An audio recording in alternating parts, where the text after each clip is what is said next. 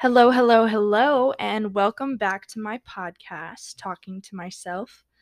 Today, we are going to be talking about a very serious topic, something that's been on my mind for a very long time, something that I feel like I should be talking about on this platform gun violence and mental health. That's what I want to talk about today.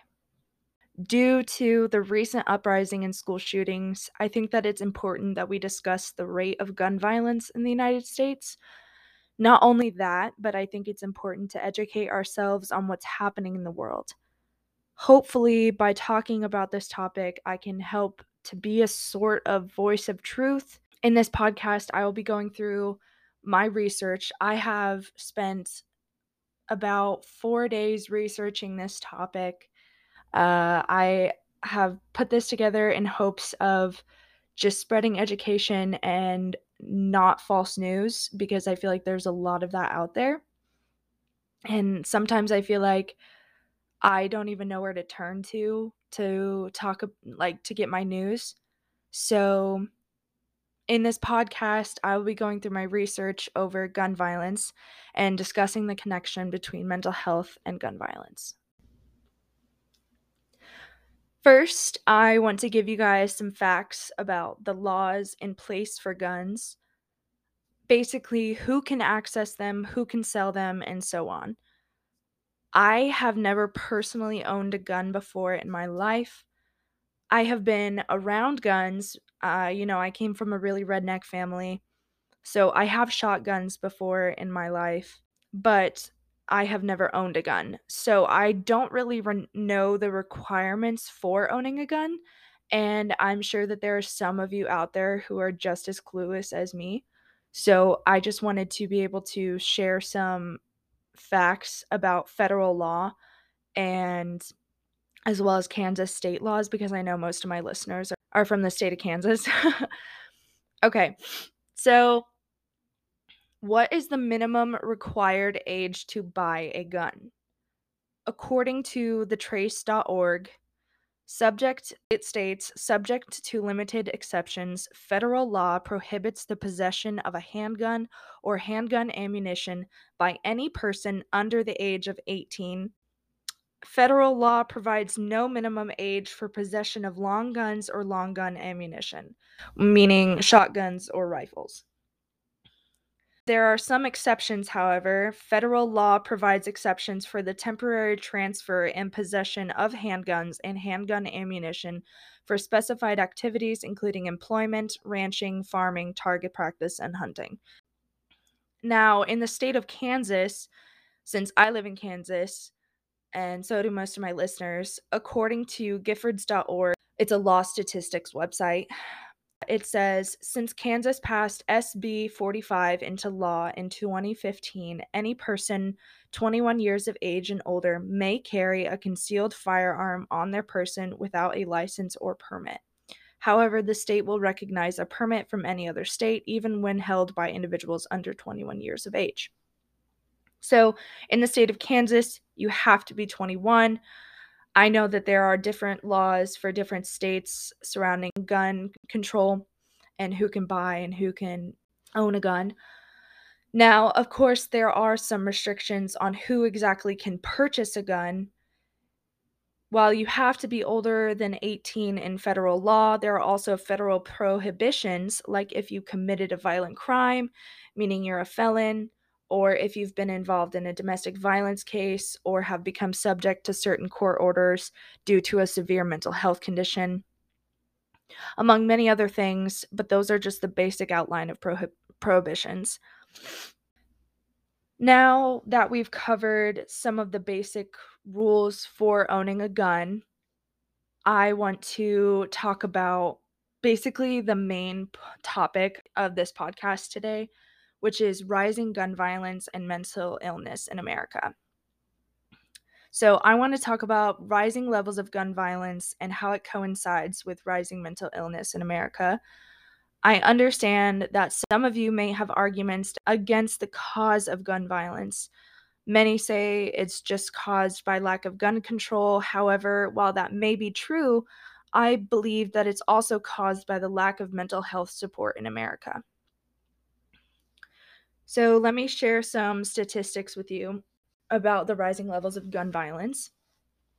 So, in 2020, the most recent year for which complete data is available, according to the Pew Research Center, 45,222 people died from gun related injuries in the US.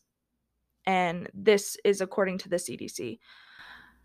In 2020, 54% of all gun related deaths in the US were suicides, 24,292, while 43% were murders, 19,384. This was also according to the CDC. Now, how many mass shootings have happened this year? So, according to the BBC News Network, there have been 160 mass shootings since the beginning of this year, 2023. And over the past three years, there have been 600 mass shootings. Guys, that's almost two a day. 50 people are killed every day due to gun violence. 50 people. And if you you're sitting there thinking that gun levels aren't rising and you're just thinking like Shelby like why are you telling me this? Like gun levels obviously aren't rising. Let me let me just let me just tell you. According to pewresearch.org, the 2020 total represented a 34% increase from the year before a 49% increase over five years, and a 75% increase over 10 years. Guys, that's fucking ridiculous. 75% change over 10 years since 2020.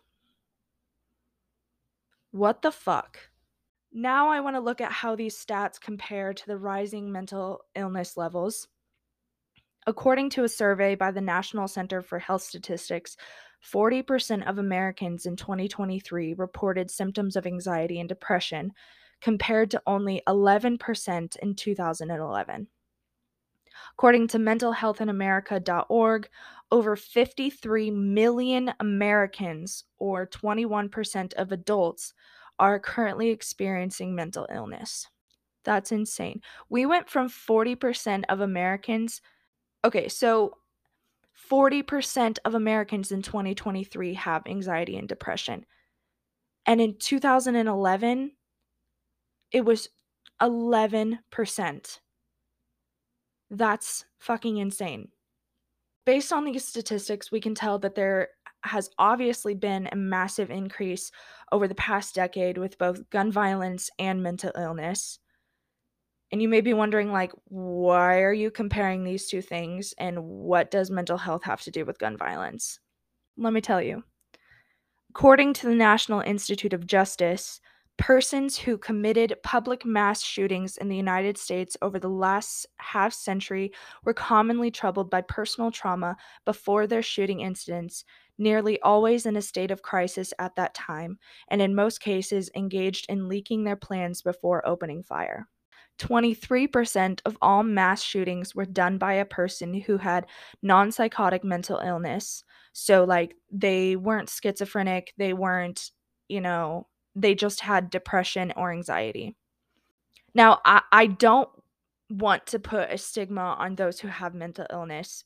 I mean, I have mental illness. I don't want to be spreading, you know, bad news that gun violence is the cause of uh, you know, that mental illness does not directly mean violent tendencies. Just because you're mentally ill does not mean you're automatically this horrible, bad person who is going to go shoot up a school. You know, I just want to spread awareness to the lack of mental health help in America because it's insane. The lack of help and the lack of giving a shit by the government I it's it's unfathomable. I I I literally can't comprehend how by just looking at these statistics how the government literally does not give two shits two flying fucks about you or whatever you're doing. The data that I have researched over this topic is that gun violence can be casually related to mental illness. which I have such strong feelings about.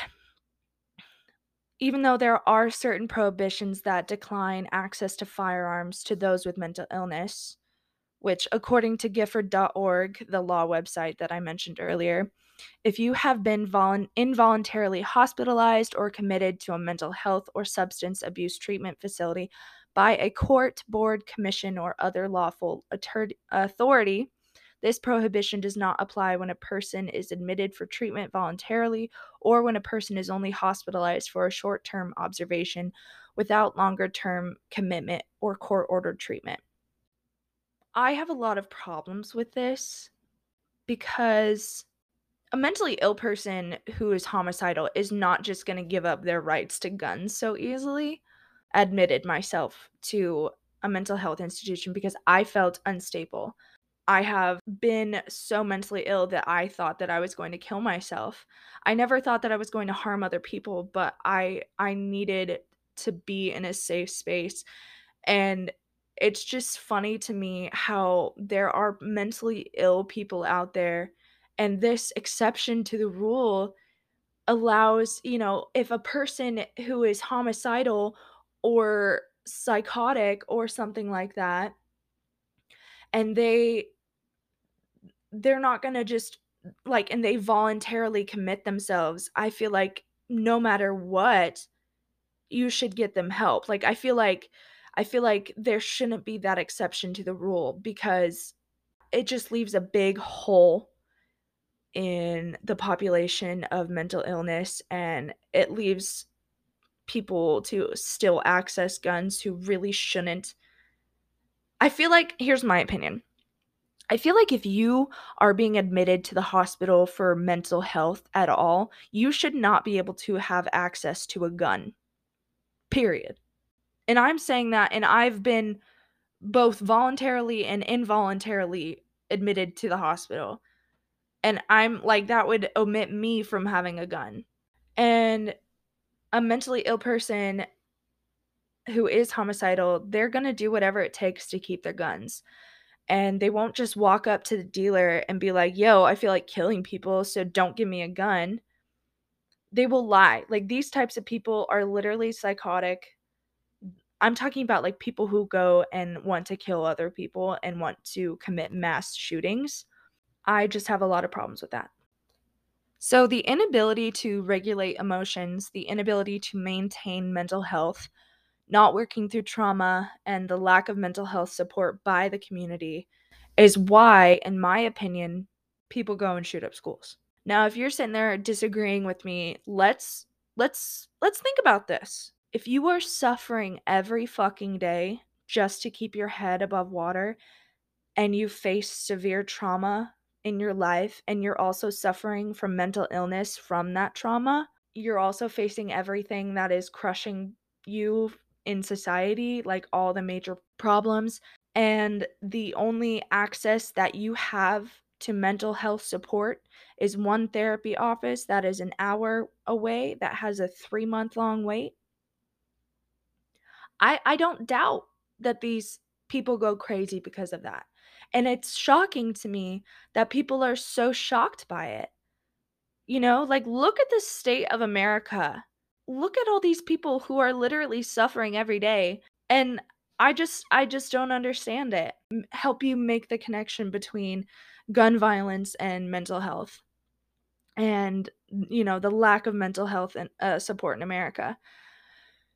So the demand for mental health services is stronger than ever with nearly 6 in 10, 56% of Americans seeking or wanting to seek mental health services either for themselves or for a loved one.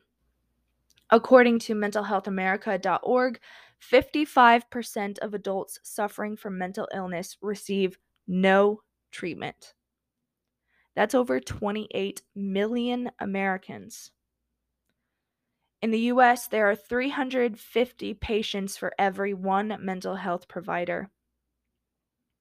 Almost a third, or 28.2%, of all adults with mental illness reported that they were not able to receive the treatment they needed. 42% of all adults with a mental illness reported they were unable to receive necessary care because they could not afford it. One in four, or 25% of Americans, reported having to choose between getting mental health treatment or paying for daily necessities. Nearly one in five Americans, or 17% of Americans, noted that they had to choose between getting treatment for their men- physical health condition and a mental health condition due to their insurance policy. And not to mention the limited options and long waits. Access to face to face services is a higher priority for Americans seeking mental health treatment than access to medication. 96 million Americans, or 38%, have had to wait longer than one week for mental health treatments. And nearly half of Americans, or 46% of Americans, have had to, to or know someone who has had to drive more than an hour round trip to seek treatment. So here's what I have to say about this mental health and gun violence are connected. Due to the government's lack of support for mental illness, as well as the lack of funding, high insurance rates, people are getting killed in massive amounts. People need access to mental health support. People are dying. Children are dying because the government couldn't give a fuck less about us. Now, if the government would just pull their heads out of their fucking asses and stop focusing on innocent drag queens and destroying people of color and women and banning fucking books, maybe kids wouldn't die every day. So I don't I don't know why you're focusing so much on banning books, paper. Are you so offended by paper and words on paper? Like it's a fucking book. I'm sure that you have read nastier. I'm sure that half of Congress has read dirtier, nastier shit than that. I mean, I don't know. I just think it's such a, an, a stupid fucking thing to be offended by paper and words. You know, maybe if they cared a little bit more, parents wouldn't have to put their child in a body bag. I've talked about a lot today, and what I ask is that you guys also do your own research on gun violence. Educate yourselves, be activists. If you have a following, use your fucking platform to spread facts about gun laws. Real, researched facts. Go and vote, support stricter gun laws, make smart decisions, and get involved. Thank you guys so much for listening. I upload a new episode every week or two. Uh, I hope to see you guys in the next one. Bye.